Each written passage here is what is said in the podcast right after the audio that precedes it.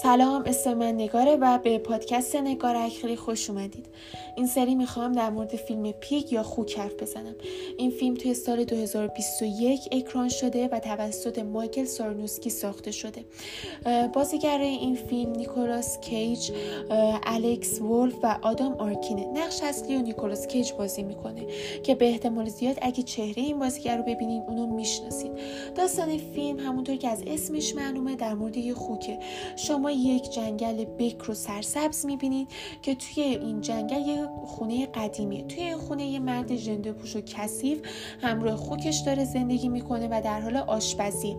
و نقش این مرد و نیکولاس کیج داره بازی می‌کنه. یه ذره میگذره یه پسر خوشتی با یه ماشین مدل بالا و اسپورت میاد تو جنگل و از نیکولاس کیج یه ماده غذایی کمیاب به اسم ترافل می‌گیره و در ازای اون بهش ماده غذایی و باتری میده و بهش میگه که دوست داری واسط, واسط هموم سیار بگیرم. دوست داری واسط گوشی بگیرم. و نیکولاس کیج چی نمیگه. اینجاست که شما متوجه میشین نیکولاس کیج نباید بیچاره باشه نباید فقیر باشه بلکه باید یه دلیلی داشته باشه که خودشو آورده توی جنگل حبس کرده. همینجوری داستان آروم پیش میره تا اینکه شب دوتا معتاد به خونه نیکولاس کیج حمله می‌کنن خودشو زخمی می‌کنن و خوکش رو با خودشون می‌برن.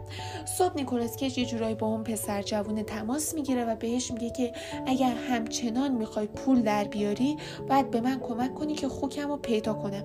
اون خوک بود که داشت ترافلا رو پیدا می‌کرد. من خودم به تنهایی نمی‌تونستم ترافلا رو پیدا کنم. به خاطر همون اون پسره به این مرد کمک می‌کنه و اینا راهی شهر میشن تا این خوکش رو پیدا بکنه. من خودم اول که این فیلم اومده بود بیرون اینجوری بودم که داستان در مورد خوک می‌تونه چی باشه؟ و اصلا خوشم نمیومد که بشینم و این فیلم رو یه ذره گذشت و دیگه یه روز خیلی بیکار بودم نشستم این فیلم رو دیدم و واقعا واقعا خیلی خوشم اومد.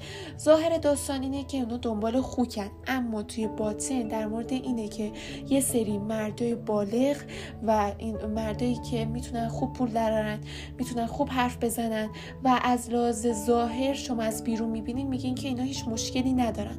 اما هر کدوم از این مردا از درون یه مشکلی دارن. یکیشون شغلی رو داره انجام میده که دوست نداره. یکی زنش رو سالها از دست داده و نتونسته با غم اون کنار بیاد. یکی مادرش رو از دست داده و نتونسته با اون کنار بیاد. و توی این فیلم خیلی خوب نشون میده که مشکلات روحی ممکنه که سالهای سال با شما بمونن و از درون شما رو خورد و پودر کنن.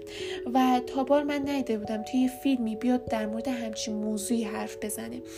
می‌دونین توی ظاهر خیلی اینجوری که اگه طرف خوب پول در بیاره و سالم باشه هیچ مشکل دیگه وجود نداره.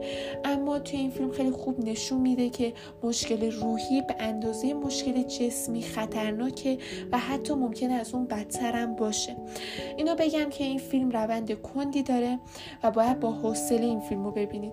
ولی به نظر من بعد از دیدنش پشیمون نمیشین اگه این فیلم رو دیدین حتما نظرتون رو برام بنویسین و اگر ندیدین بهتون پیشنهاد می‌کنم بریم ببینین تا قسمت بعد فعلا خدافظ